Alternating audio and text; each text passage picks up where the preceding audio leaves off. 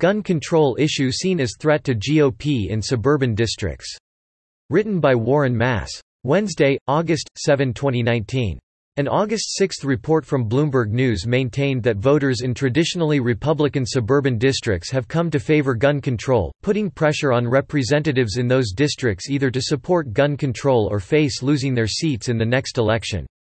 It is no secret that the political landscape in these suburban districts has changed in recent years, a change often attributed to what has been called the soccer mom vote. A December 2017 report in Newsweek cited a poll from Quinnipiac University indicating a wide gender gap, with 69% of women supporting stricter gun laws, and 26% who did not.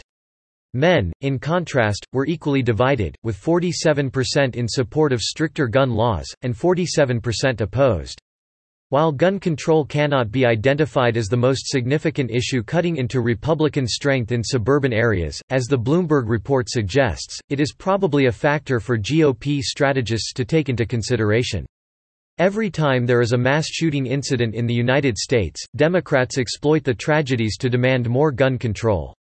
However, the uptick in support for gun control that generally follows the widely publicized mass shootings is mostly just an emotional, knee-jerk response to the flaming rhetoric from the mass media and liberal politicians and tends to stabilize after a short period of time.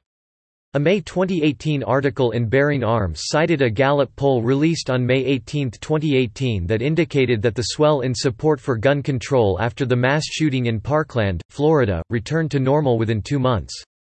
Gallup reported, Americans' support for tougher gun laws hit a 25-year high in March. In the wake of the shooting at Marjory Stoneman Douglas High School in Parkland, Florida, in a March Gallup poll, 67% of Americans indicated their support for tougher restrictions on guns. This was the highest level of support for more stringent gun laws in the U.S. since 1993.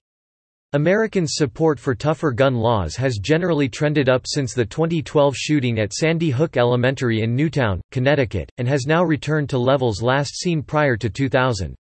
The writer for Bearing Arms noted, It's not really surprising, though, when you think about it. After something horrible, people are looking for answers, for something that will make damn sure nothing like this happens again. I get it. This is a reaction that I think is probably pretty normal.